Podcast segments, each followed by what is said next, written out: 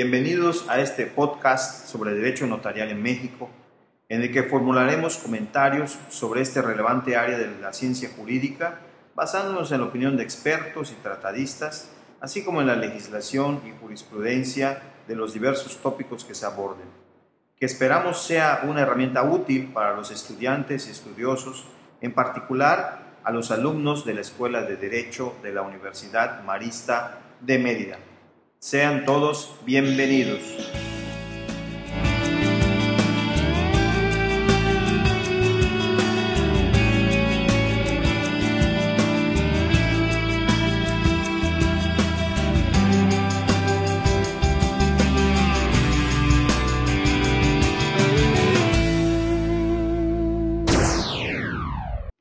Continuando con el análisis de la ley del notariado del Estado de Yucatán,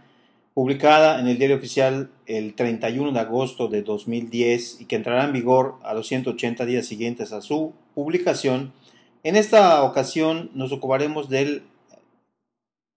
capítulo segundo titulado del aspirante a notario público. Este capítulo está dividido en cuatro secciones. La sección primera, que se refiere a los requisitos para ser aspirante a notario. La sección segunda, integración del sínodo. La sección tercera, del examen de aspirante a notario público y la sección cuarta del proceso para cubrir una notaría pública vacante. En esta ocasión nos referiremos en particular a esta sección primera que se refiere a los requisitos para ser aspirante a notario público. Dice la ley que para obtener la patente de aspirante a notario, el licenciado en Derecho o abogado debe acreditar su aptitud para desempeñar esta función mediante un examen que solicitará al Poder Ejecutivo, quien a su vez turna esta solicitud al Consejo de Notarios dentro de los 30 días naturales siguientes a la solicitud,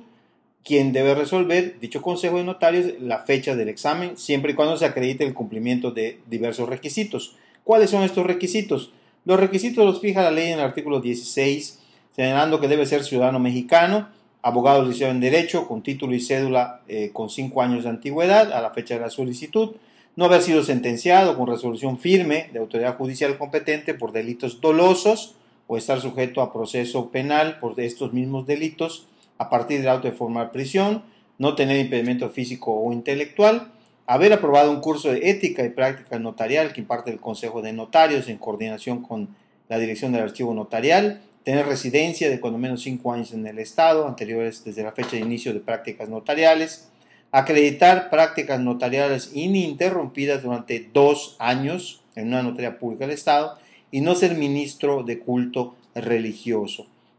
Las prácticas notariales se tienen que realizar bajo la dirección y responsabilidad del titular de una notaría. Este titular de notaría, el notario público en funciones, solo puede tener como máximo hasta dos personas, dos interesados, y este debe dar al Consejo de Notarios, el notario público, un aviso del inicio y terminación de las prácticas notariales. Si el notario público titular interrumpiera por cualquier causa el ejercicio de su función notarial, el, interesado o la persona que esté realizando sus prácticas puede continuarlas en otra notaría eh, del Estado, siempre previo aviso que se dé al Consejo de Notarios. Los plazos de estos dos años de práctica se cuentan a partir de la fecha en que se reciba el aviso de inicio en las oficinas del Consejo de Notario.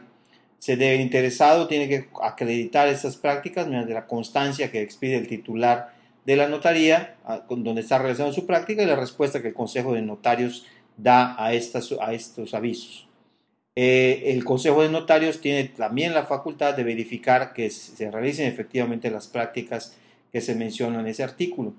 La solicitud de examen que tiene que formular el interesado se tiene que formular antes de que transcurran dos años de la fecha de expedición de constancia de terminación de prácticas notariales. Si transcurre ese plazo, el interesado debe realizar nuevamente sus prácticas notariales en los términos anteriormente comentados.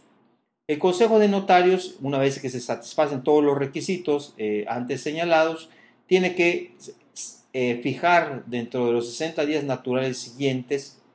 a la fecha en que se hubiera sesionado por el Consejo y se hubiera tomado acuerdo favorable a la solicitud, el lugar, día y hora para aplicar el examen. Y esta, eh, circunstancia eh, debe de notificarse a los titulares del Poder Ejecutivo y del Tribunal Superior de Justicia, de ambos del estado de Yucatán, quienes, como veremos más adelante, tienen la eh, facultad de nombrar un sinodal para que examine al sustentante. Esta, esta sección primera, que se refiere a los requisitos para ser aspirante a notario público, nos marcan, como ya dijimos, tales requisitos, hace particular énfasis en las prácticas notariales y establece los preparativos, dijéramos así, para que se conceda el examen de quien aspira a ser notario público. Eh, agradecemos el favor de su atención y les esperamos en la siguiente emisión donde continuaremos abordando este tema de los aspirantes a notario. Hasta luego.